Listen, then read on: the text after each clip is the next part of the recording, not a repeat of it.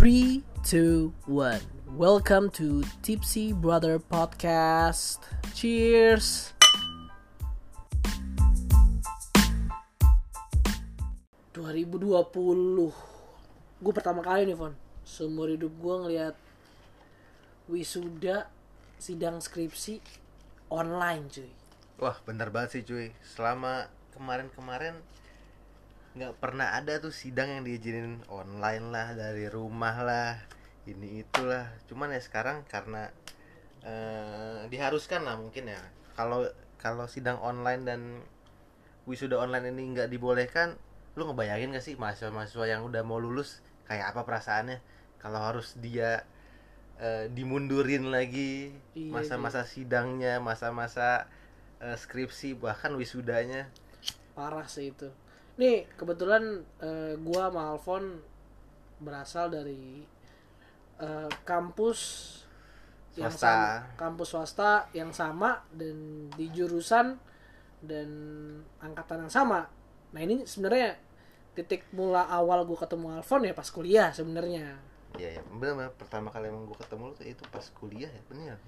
2000 2012 berarti. 12 ketemu Alfon berarti gua jauh lah bentuk fisiknya kayak sekarang nih kalau ada ilustrator ilustrator di sini bentukannya kacamata brewok tinggi 175 berat badan 78 tolong digambarin deh Si goblok. Tapi berarti gue juga tahu nih bagaimana metamorfosis lu ya. Dari lu jadi cacing sampai jadi kupu-kupu sekarang sayapnya lebar banget. buset kayak layangan gua layangan koang gitu berarti Buat semuanya yang tahu sayap-sayapnya Ado ya sudah merasakan kan sayapnya Ado seperti apa? gua kayak Holy Wings eh sorry Chicken Wing gua Tuh kan sayapnya Ado sampai Holy Wings. Mau ngomong chicken wings aja Holy Wings. enggak Chicken Wing maksudnya Oh gitu. balik-balik masa kuliah, Masa kuliah. 2012 ya. Apa Fon yang lu nggak bisa lupain di masa-masa kuliah, Fon? Eh, coba lebih mundur sedikit. SMA deh, Fon. Karena biasanya cerita tuh dimulai dari SMA, Fon biasanya, Fon. Iya, soalnya banyak yang bilang masa-masa terbaik atau masa-masa masa-masa terindah tuh waktu senior high school ya, waktu SMA ya. Di saat lu semua tuh eh, sedang mencari jati diri lu seperti apa di masa SMA, penasaran akan segala hal di masa SMA, di masa remaja, yang apa pun pengen lu cobain gitu, pengen lu pengen lu lakuin gitu. Iya. SMA. SMA tuh tiga tahun kan. Momen yang memorable, Fon. Memorable Di banget tahun sih. pertama lu tuh apa, Fon?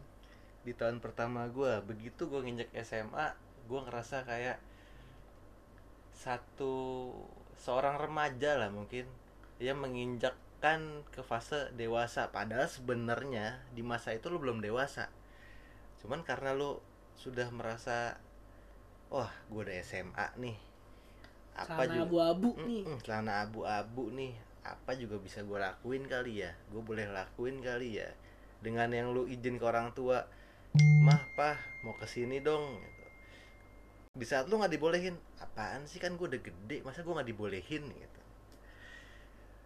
Apa ya itu banyak sih sebenarnya. Di saat oh misalkan Satu momen deh, Fon. satu momen ya misalkan hmm, dulu tuh waktu gue masih belum ngekos ya berarti SMA gue masih di rumah.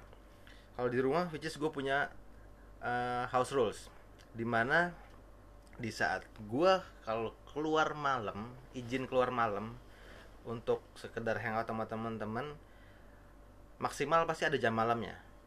Dan dulu waktu SMP maksimal jam malam gue itu mungkin sebelum maghrib kali ya waktu SMP Itu jam sore bukan jam malam Oh, berarti. iya iya Anjing benar benar. Enggak maksudnya begitu begitu SMP itu begitu SMP waktu maghrib mungkin ma- waktu toleransi maksimal di eh, peraturan rumah gua. Begitu gua nginjak SMA, gua udah mulai berontak tuh. Begitu gua mau pulang di atas jam-jam maghrib, pasti gua udah teleponin. Nah mulai mulai dari situlah eh, jam malam gua mulai fleksibel sedikit walaupun dibilang tengah-tengah malam juga enggak sih. Nah itu sih eh, Longgarnya tuh jam berapa? Setengah enam. mundur dong kalau gitu Oh jam iya iya. Setengah tujuh berarti longgarnya. Enggak, malah kadang jam 10 gue udah udah ditelepon udah di rumah walaupun itu eh, weekend ya malam minggu ya jam 10 malam Fon jam 10 malam gue kena GSPR Fon waduh lebih kacau gue kena. GSPR gue jam segitu gue dulu pulang jam setengah enam aja SMA itu gue diocehin bokap gue padahal gue masuk sekolah siang dulu. Iya berarti secara nggak langsung ya lu pulang sekolah harus pulang dong. Iya. Gue ekskul. Dulu basket ya kan. Pulang sekolah jam 5 gue ekskul setengah jam setengah enam dong. Gue pulang sampai rumah setengah tujuh karena gue jajan-jajan pop ice dulu kan. Lagi hits-hitsnya banget tuh. Itu SMA masih suka masih pop aja ada gue seru habis. Gembel gue apa apa ya? Nggak paham lah gue pokoknya. Pokoknya gitu Tuh gue kenal bokap gue dibilang ke mana aja? Pulang kalau dia segini pulang. Ini udah gelap gitu. Di situ gue ngerasa gue kayak perawan Fon padahal udah nggak perawan dari situ ya? Bukan Oh, gitu enggak, enggak. maksudnya. Begitu maksudnya. Lanjut lanjut terus. Udah. Makanya kalau lu bilang lu jam 10 teleponin itu menurut gue lu udah sangat sangat longgar. Oh iya iya. Iya. Nah itu dia sih. Mungkin ya, kelonggaran di gua belum tentu longgar di kalian. Begitupun kelonggaran di kalian belum tentu longgar di gua juga sih mungkin ya iya makanya. Berarti momen lu itu di kelas 1 pulang jam segitu berarti lu ya? Momen transisi gua di masa SMP ke SMA ya itu sih kelonggaran jam pulang malam yang gua dapetin itu memorable gua itu SMA gua pertama kali ribut di sekolah sampai bikin anak orang berdarah sih kayaknya. Oke oke. Kalau misalnya kita ngomongin memorable. Nomor ah, pergaulan waktu SMA ya ya di mana tingkat kebandelan lu tingkat eh, ya kebandelan macam-macam lu itu meningkat di saat lu putih abu sih hormon testosteron lu udah mulai apa namanya memuncak seperti ini testosteron Iya kan gitu. kalau- kalau progesteron perempuan dong. Lu sama sama cowok disikut dikit nangis, itu progesteron jadinya kan. bener-bener sih boleh ya kan di saat adrenalin berjalan lu lu ngerasa lu udah gede lu udah dewasa ya udah lu lu mungkin mulai berani untuk mengeksplor diri lu ke dalam segala hal sih waktu SMA ya mungkin ditambah lagi dengan eh, lingkungan teman-teman lu yang mendukung gitu mungkin waktu di SMP teman lu nggak seberani waktu teman-teman lu di SMA itu sih mungkin yang mendukung lu jadi lebih bisa eksplor lagi Mungkin sih Hmm. teman-teman gue pada kejamet mungkin ya. terus kalau di mana dulu SMA Dok? Ciledug sih. Lu Ciledug squad ya SMA Negeri Ciledug lah. Nih kalau sobat-sobat eh basis Bascil, Bascil nih, basis Ciledug nih. Tahu lah ada SMA negeri di daerah di dalam komplek Puri Beta situ. Dulu gua angkatan ke 2009 berarti ke kan? enam gue Hmm. itu kalau sore banyak kebo tuh di lahan sekolahan dulu Berarti pulang sekolah pemandangan kalian kebo ya? nggak pulang sekolah pas istirahat jam 3 sore lagi asar tuh Oh iya, kebo cuy isinya cuy. Kebo lagi di angon beneran. Sore sore Secara nggak langsung sekolah mengajari kalian cara ternak kebo atau gimana? tunggu lu tanya tanya dulu ke gue muatan lokal gue tuh apa dulu? Bukan bahasa Inggris yang conversation bukan. Apa itu? bercocok tanam dulu gue Anjir. SMA gua kagak bohong beneran. Dikasih SMA tahu lu- cara nyangkul cara nyetek SMA lu sama te- cara nyetem tem temanya- gitar menyatu dengan alam ya? apa Menyatu dengan alam ya temanya. I- iya sama alam banget sih Fon itu eh, muatan lokal untuk menghargai profesi Fon petani Mantap sih, mantap, mantap. Berarti lu pertama kali eh, berantem lah gitu di SMA ya? kayaknya iya sih maksudnya sam- di dalam sekolah ya Iya. di dalam sekolah di depan gurunya langsung masuk ruang kepala sekolah kayaknya itu SMA deh gua. Betul, betul, betul. memorable gua tuh itu SMA kelas 1 gue dulu eh, pertama kali gue berani untuk bolos sih sebenarnya karena waktu di SMP gue kan di swasta. Jadi kalau di swasta tuh kalian lebih ke eh, adu gengsi sebenarnya. Jadi bukan adu nak- nakal-nakalan atau adu Adu gangsing. eh, adu gangsing gitu. Begitu gue SMA di swasta gue nemu eh, lingkungan baru lagi nah di situ sih gue udah mulai coba buat ya males sekolah nih masuk gak ya? Ah nggak usah deh gitu gitu nah, masuk jangan masuk jangan berarti. Masuk jangan masuk jangan. Berangkat sih nyampe depan putar balik. Nyampe depan ke mana gitu sih. Lu juga gitu sih. Masuk jangan. Akhirnya masuk. Cuma warnet. Kan masuk sekolah. Ah, jangan masuk tapi ke warnet masuknya. Jadi lu memilih untuk masuk cuman masuk di tempat yang lain gitu ya. Pendidikan berawal dari jendela dunia yaitu internet. Oke oke oke benar benar ya kan? Berarti lu nggak salah ya lu tetap belajar di situ ya? Nggak salah. Gua nggak salah lu yang salah dengerin gua. Eh, berarti kalau kelas 2 apa Vol? kelas 2 dulu kelas 2 eh memorable gua apa kelas 2 ya memorable. Aduh ini kalau diceritain memorable sebenarnya banyak ya. Cuman di tahun kedua yang lu paling inget dan itu paling membekas di lu pasti adalah satu lah. Kelas 2 ada sih pasti ada ada ada. Pacaran nih kelas 2 gue pertama kali gue ya kalau kita ngomongin soal wanita sih iya. Gue pacaran sampai sekarang baru tiga kali sama Salevon dan momen pertama gue pacaran itu ya SMA iya sih benar. Di mana petualangan kita dengan wanita tuh ya dimulai waktu SMA gitu. Dimulai kelas 1 ya coba-coba. Mungkin kelas 2 mungkin lu lebih fasih ya sebenarnya ya. Gimana? Lebih fasih untuk menghadapi wanita-wanita gitu. Betul. Lebih understanding.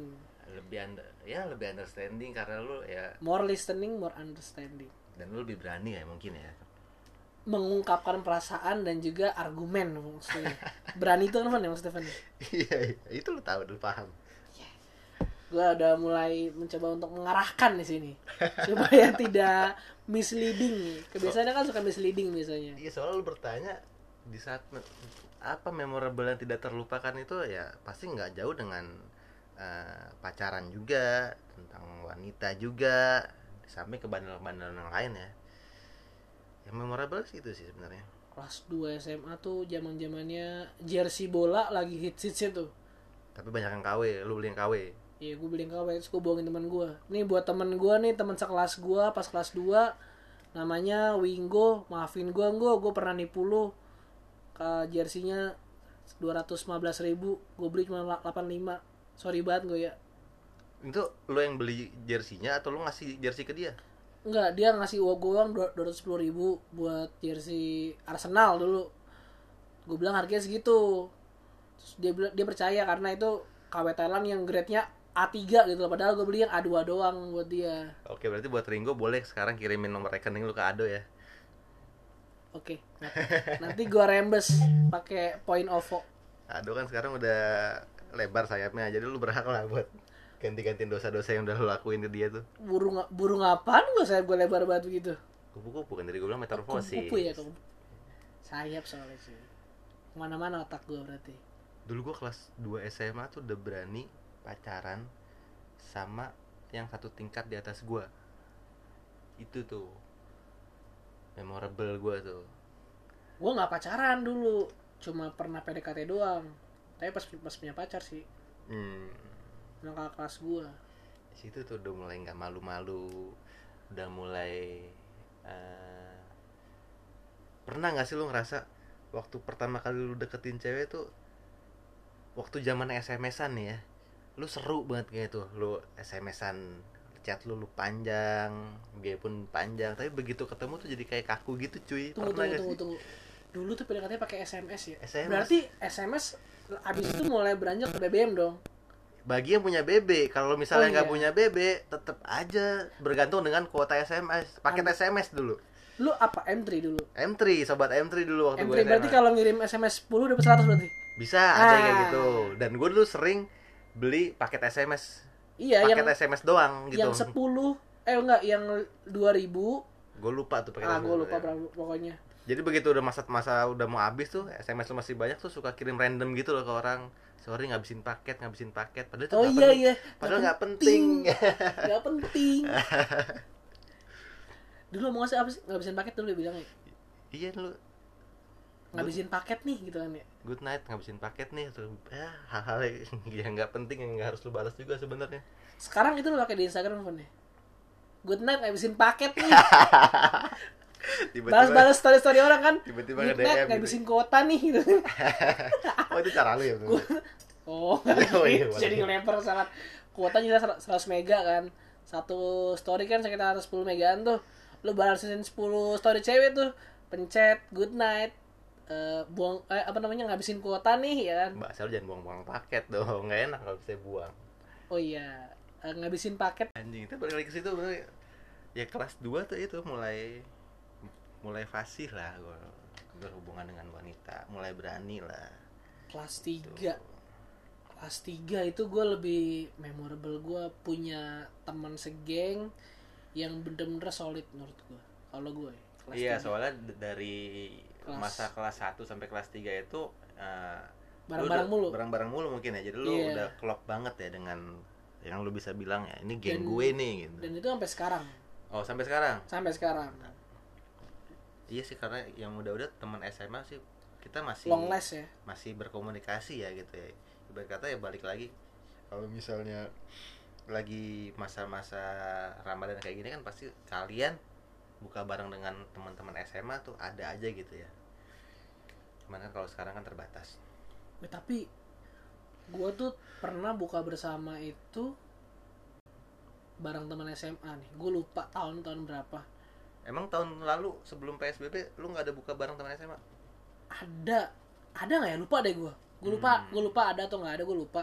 Cuma yang gue inget itu sempet gue datang kita semua baru ada orang nikah satu. Gue lupa tuh tahun berapa. Tahun setelahnya ada nikah banyak. Pokoknya tiba-tiba ada yang pas bukber bawa anak dua. Widih. Bawa anak dua dan gue baru install Bumble lu gak usah ketawa lu juga main Itu- Bumble mon. Enggak sih lebih tepatnya nggak Bumble tapi yang lain sih. Oh iya. Jadi Alvin main Badu. Ya gila baduh sama Bitol Alvin ya ampun ampun. Nyari mbak mbak. Nah itu lu ngelihat temen lu yang udah nikah waktu saat bukber tuh gimana rasanya dok? nikahnya sih nggak pas bukber phone Eh, Enggak maksudnya pas bukber lu ngelihat temen lu yang udah bawa anak sedangkan ya lu masih begitu aja mungkin ya nih awal nih ya mikir anjir ini gue ngapain aja ya? Kok dia udah punya anak gue belum belum punya anak. Tapi karena lu belum bikin dia udah. Oh kita skip di situ Bon. anjir. Itu kan Eh, jawabannya terus. Terus terus terus gimana? gue mikirnya oh mungkin kalau misalkan gue punya teman sekelas 40 orang yang punya anak itu satu yang lain belum punya berarti mungkin dia punya impian untuk nikah muda dan punya anak di umur muda Iya. dan mungkin emang dia sendiri Iya. bukan umur gue berarti kan Iya. cuma makin lama ke sini kok kayaknya makin banyak yang punya anak nih makin banyak yang rajin untuk nikah sebenarnya. iya yang sudah maksudnya yang sudah memantapkan diri buat nikah Iya maksudnya itu. iya kan ke sana nih kalau ngomongin arah ke sana nih bisa bisa lompat. Topik nih Fon. Jadi ngebahas ke arah quarter life crisis. Iya gak sih? Wah, iya sih, gue setuju nih bener-bener di saat lu ngelihat kehidupan temen teman seumuran lo seumuran lu, temen setara lu, ya kok dia sudah di di- titik itu? Mm-mm, di titik itu, di titik yang bisa berkeluarga, bahkan yang lu bilang udah punya dua anak, sedangkan gue masih serabutan. Gue nggak bilang gue nggak bilang serabutan sih cuma maksudnya di saat dia udah punya anak gue masih nyari nih bukan nyari pasangan nyari sebenarnya Nyari itu- cewek di Bumble yang mana gitu. Enggak, Oh, enggak. gitu juga sebenarnya. Enggak, gue nyari location. Enggak, eh nyari. Enggak, gue gue lebih nyari jati diri sebenarnya sih. Sebenarnya tuh gue tuh maunya gimana sih? Apa gue pengen eh nikah di umur yang sudah mateng dan juga settle di umur yang sudah mantap sekali. Atau gue sebenarnya pengen nikahnya tuh di umur muda. Nah, kalau kita ngomong- di umur muda gitu. Kalau kita ngomongin itu kan balik lagi mungkin yang lu bilang tadi umur yang udah mantap dan yang settle itu berapa sih? Gitu kan kita nggak mungkin eh, target kita masing-masing itu dan kalau saya beda-beda gue Mm, mungkin buat kalian juga umur menurut kalian umur kalian yang yang udah settle dan pantas untuk eh, melangkah ke next step itu mungkin beda-beda ya? Tiga minggu. Nggak maksud gua ada yang di umur 21 dia udah berani untuk berkeluarga. Ada yang di umur 25 dia udah berani untuk berkeluarga. Atau bahkan ada yang di umur 29 pun dia belum yakin untuk berkeluarga tergantung. Iya makanya beda-beda kan. Ada yang Hmm. punya pikiran gue settle adalah gue menjadi orang kaya. Nah arti arti settle sendiri kan eh, itu dilihat in- dari berapa segi kan itu nggak bisa dideskripsikan gitu kan? Hmm. indescribable anjay. Eh, tapi pada umumnya ya settle itu ya di saat punya lo uang bisa sudah berpenghasilan sendiri kecukupan ya kan? berkecukupan lo bisa mendaya, me- apa membiayai kehidupan lo sendiri ya itu menurut gue udah settle ya buat pribadi. Cuma kalau Rafathar gimana Fon?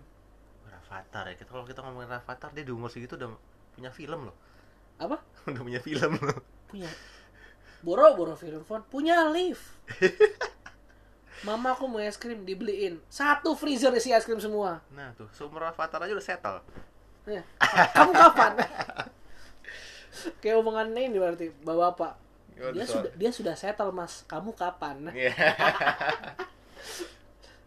Tapi kalau buat lu sendiri nih, eh lu punya target nggak sih lo untuk ah kayaknya di umur sekian gue harus bener-bener udah bisa deh membangun satu keluarga gitu atau ya mungkin ke, ke next step itu Awalnya gue pernah pun pas kuliah gue mikir kayaknya gue bakal nikah di umur 25 atau enggak 26. itu pas kuliah ya berarti Pas kuliah pemikiran tengah-tengah. enggak pemikiran itu muncul di saat lu umur berapa tuh waktu itu 21 apa 20 tahun itu gue lupa deh. Hmm Itu gue nggak ngerti deh dalam dalam fase seperti apa gue berpikiran seperti itu gue masih, masih belum tahu. Cuma gue mikir oh gue 25 26 atau 27-an gue nikah nih. oke berarti gue itu. plan lu itu kan di satu masih kuliah lu eh, lu bikin plan gitu kuliah gue cari kerja cari kerja 2 tahun gua gua nikah gitu kan Iya. hmm. Tapi di momen gue itu belum ada ini Bumble duck down. oh Bumble mulu Alfon anjir. Duck down, duck down. Maksudnya eh, taman-taman rekreasi yang lain-lain lah maksud gue, maksud gue Fon. oh iya taman bermain lah kita Taman kita- bermain, kita- ya kan rekreasi lah kita Hmm. bilang. Dufannya gue di sana. Karena kalau gue di sana ngantri Fon, Dufan di sana Fon. ya karena emang mereka ke sana untuk do fun Kita sekarang juga Dufan, oh jadi maksud tuh duck down. maksud lu karena mungkin di saat plan lu eh, di 25 udah mau melangkah ke jenjang yang lebih serius tapi di saat aktual lu menginjak 25 itu lu nyaman dengan dufan lu gue bukan bukan Dufan di Dakno tuh maksudnya bukan itu bukan bukan alasan utama ya. Tapi Iya. lebih utama itu kalau di gue eh, mikir buat gue gue setelah gue kerja gue pengen banget yang namanya ngambil master degree oke. Gue pengen eh, bikin usaha sendiri gitu loh. Iya, iya. menciptakan yang namanya independen eh, apa namanya sebutannya? Independen finansial ya yang udah bisa berdiri sendiri. Betul betul, betul jadi betul. kayak eh, kasarnya itu pernah dia bilang ke gue mandiri lah. gaji pokok lo itu eh oh sorry usahakan eh, hidup kehidupan lo itu tidak menggunakan gaji pokok lo hmm. Tapi lo nyari sampingan untuk menghidupi kehidupan lo jadi gaji pokok lo itu bisa lo pakai buat investasi ataupun bisa buat eh, tabungan. Setuju setuju sih. Maksudnya plannya kan eh, bagaimana caranya kita mendapatkan eh, income yang bukan dari satu sumber saja gitu kan? Heeh, itu maksud gua. Dan gua eh, makin ke sini makin ngelihat kalau aspek pendidikan itu penting buat gua. Makanya gua pengen ngambil master degree gitu loh oke berarti plan lu tuh di umur 25 itu bukan yang yang tadinya 21 lu berpikir 25 udah nikah. mau nikah tapi berubah lagi kan? Iya seiring berubah berjalannya lagi. waktu lu lihat keadaan oh kayaknya gue butuh master degree dulu nih untuk gue mantepin diri betul. buat ngidupin anak orang gitu ya? Betul. Hmm. Nggak mungkin dong anak kodok anak orang dong pasti gue nikahin dong. Tergantung lu nikah sama siapa kalau nikah kodok. Lompat terus dong kerjaan lu gitu Tapi- Oke, kita kan ngomong-ngomong soal nikah serius segala macam. Apakah lu sendiri sudah menemukan sosok yang udah mantep untuk lu perjuangkan seperti itu? kalau itu sih kayaknya masih berat ya cuma kalau eh, yang sekarang ini deket itu ada pasti kalau gua dan Source udah source dari mana nggak perlu lu sebutin kan? nggak perlu disebutkan sepertinya cuma maksudnya di titik ini tuh udah mulai eh apa ya eh, fokus sama kerjaan saling ngehargain waktu satu, satu sama lain kalau mungkin dulu pas kuliah boleh pengen ketemu terus pengen main terus ke mana-mana Iya. jalan-jalan kalau sekarang. lebih ngehargain privacy sih. Privacy masing-masing privacy kerjaan privacy lebih ke pertemanan. Jadi eh, ngehargain satu sama lain lah. Mulai dewasa sama pilihan mulai dewasa sama eh, persepsi sama pemikiran saling hargain juga gitu loh menurut gua. Tapi di, di titik ini lu merasa lu sudah yakinkah atau bagaimana nih untuk eh, plan lu ke depannya? Apakah nanti akan berubah lagi atau enggak? Kayaknya eh, di titik ini gue udah mulai yakin sih. Karena berarti lu sudah ta- target lu untuk menemukan jati diri itu ya eh, sudah sudah terlewati berarti. terlewati ya Terlewati. gitu ya. Maksudnya kayak gue nih mau apa sih ke depannya? Ya lu udah tahu ya gue itu start kerja umur 22 berarti. Hmm. gue masuk kuliah 2012 lulus 2017 empat setengah tahun eh habis itu langsung kerja gue salah satu perusahaan swasta sebagai sales gue dan sampai sekarang masih di perusahaan itu gitu loh. Alhamdulillah betah. Dan Hmm. ada ada apa ada kenaikan juga dari awal sampai sekarang ya. Lu berprestasi lah di kerjaan itu ya gitu ya maksudnya. Kurang lebih seperti itu kurang lebih seperti itu. Alhamdulillah. Ya kan? Jadi menurut gua eh gue mulai bisa ngelihat tapi itu sempat juga gue ngerasain yang namanya nyari jati diri tuh di tahun pertama tahun kedua gitu loh. Tahun pertama apa nih? Kerja? Kerja. Oke. itu gue ngerasain tuh yang namanya eh wah itu gue the real total apa namanya money spender banget gue kerjaan gue nggak bisa nabung. Full tuh buat having fun ke mana-mana. Jalan-jalan di ini itu. Yang sekarang kalau gue cari itu gak ada fisiknya benar-benar karena di di biasanya di awal-awal kita dapat kerjaan dan kita eh, menerima gaji bulanan yang apa ya yang yang pasti lah gitu gaji-gaji pasti itu pasti eh spend lo akan lebih mudah gitu lo ngeliatin dikit lo spend untuk dia lo keluarin dikit Karena terukur. dia karena nggak terukur oh iya Karena karena, terukur, terukur. lo mindset lo bulan, bulan depan juga pasti nutup lagi kok Nutup gitu lagi kok, ya kan? Hmm. Eh, itu kena dari sisi apa persepsi gue persepsi gue terhadap uang persepsi gue terhadap dulu pernah berpikiran salah terhadap lawa pasangan itu juga sempat juga. Lu termasuk orang royal berarti ya? eh Royal Flush. Iya kurang lebih gitu. Maksudnya eh, maksudnya bukan lebih ke arah ke royal cuma maksudnya salah persepsi sama pasangan itu eh, karena gua ngerasa gua punya jadi gua semena-mena pada saat itu Hmm, oke oke. dan itu sangat menunjukkan sifat gue yang angkuh dan sombong Pasti pasti pasti. sampai orang-orang terdekat gua mulai warning kalau ada yang salah sama gua Nah, tapi mulai dari situ kan jadi pembelajaran kan. itu pembelajaran banget dan itu efeknya sangat-sangat besar satu ke cara gue bersosial. Masuk ke cara gue ber- berfinansial. Sampai akhirnya gue harus survival dengan semua kelakuan gue yang udah gue lakuin. Ya, tapi kan ya tapi itu yang membuat gue sekarang. Bener-bener. Kalau kalau kalau itu nggak lu lewatin atau kalau itu nggak seperti sekarang. lu nggak akan punya batas seperti sekarang gitu loh. betul Jadi betul emang sebenarnya apa pun yang terjadi dalam kehidupan kita ya itu pembelajaran mau Iya. mau buruk mau ada enggak take- akan ada hasilnya. Bener thanks to experience lah. Jadi Betul. j- walaupun lu nyesel tapi di balik penyesalan itu ada buah nanti ke depannya sih. Betul banget sih Fon. Kalau itu gue Hmm. sangat-sangat setuju sama lu. Bener kayak kalau gue inget-inget nih dulu gue kuliah gue lama banget gue kuliah. Gue enam setengah tahun baru kelar kuliah gue Berarti kata kalau misalnya gue itu nyampe tujuh tahun lo tahu sendiri apa konsekuensinya kan mungkin gue bakal bukan soal dimarahin lagi mungkin Oh, iya. dicoret dari kartu, kartu keluarga mungkin ya.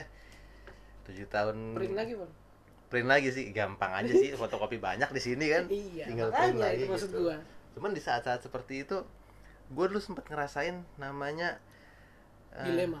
Dilema dilema. Di saat lu udah eh mungkin di awal-awal kuliah kita semua pasti pernah eh, merasakan tahap meremehkan itu kuliah gitu. Ah nanti aja lah gua gua ngerjain ininya ngerjain itunya gue masih asik dengan dunia gua dengan pergaulan gua sehingga eh, proses perkuliahan lu itu keteteran pasti kan pernah merasakan seperti itu nah di saat eh di tahun ke-6 tuh gue ingat gue mau serius untuk beresin ini perkuliahan gue karena gue juga malu juga dengan Keluarga.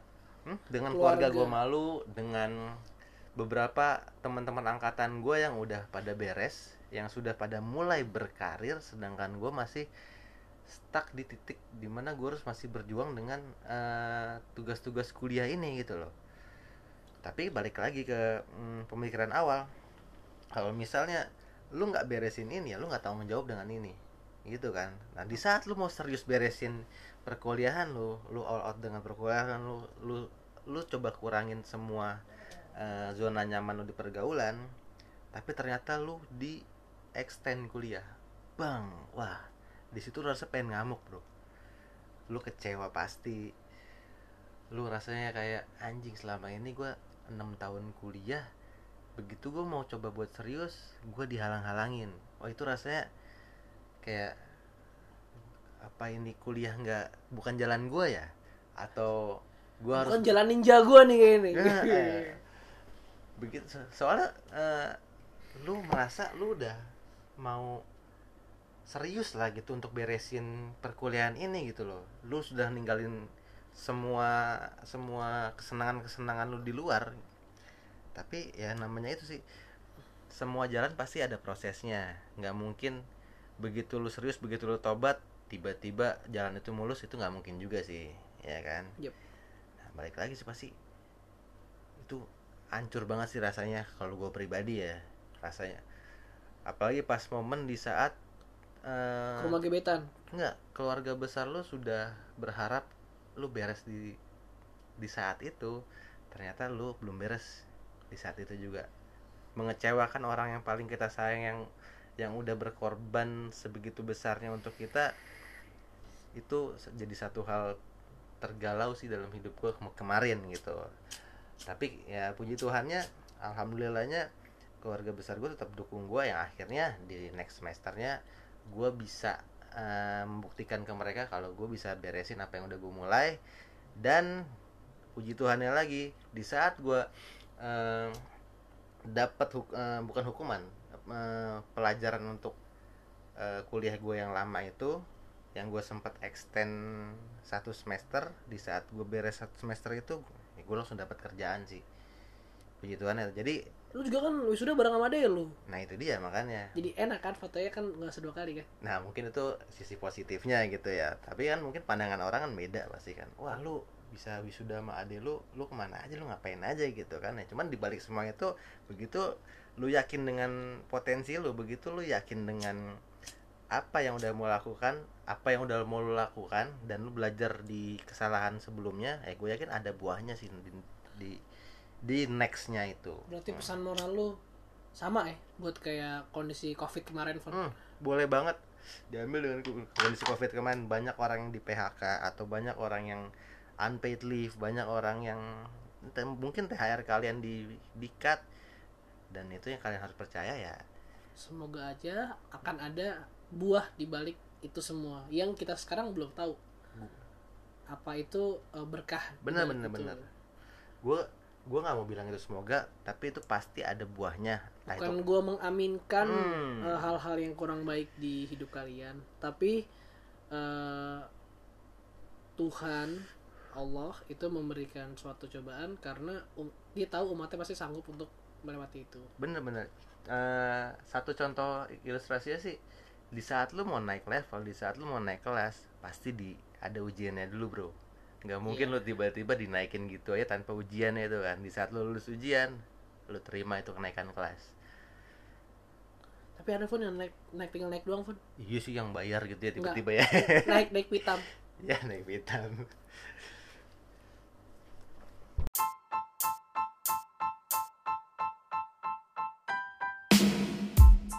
Okay, we are done here. See you again in the next podcast. Ciao.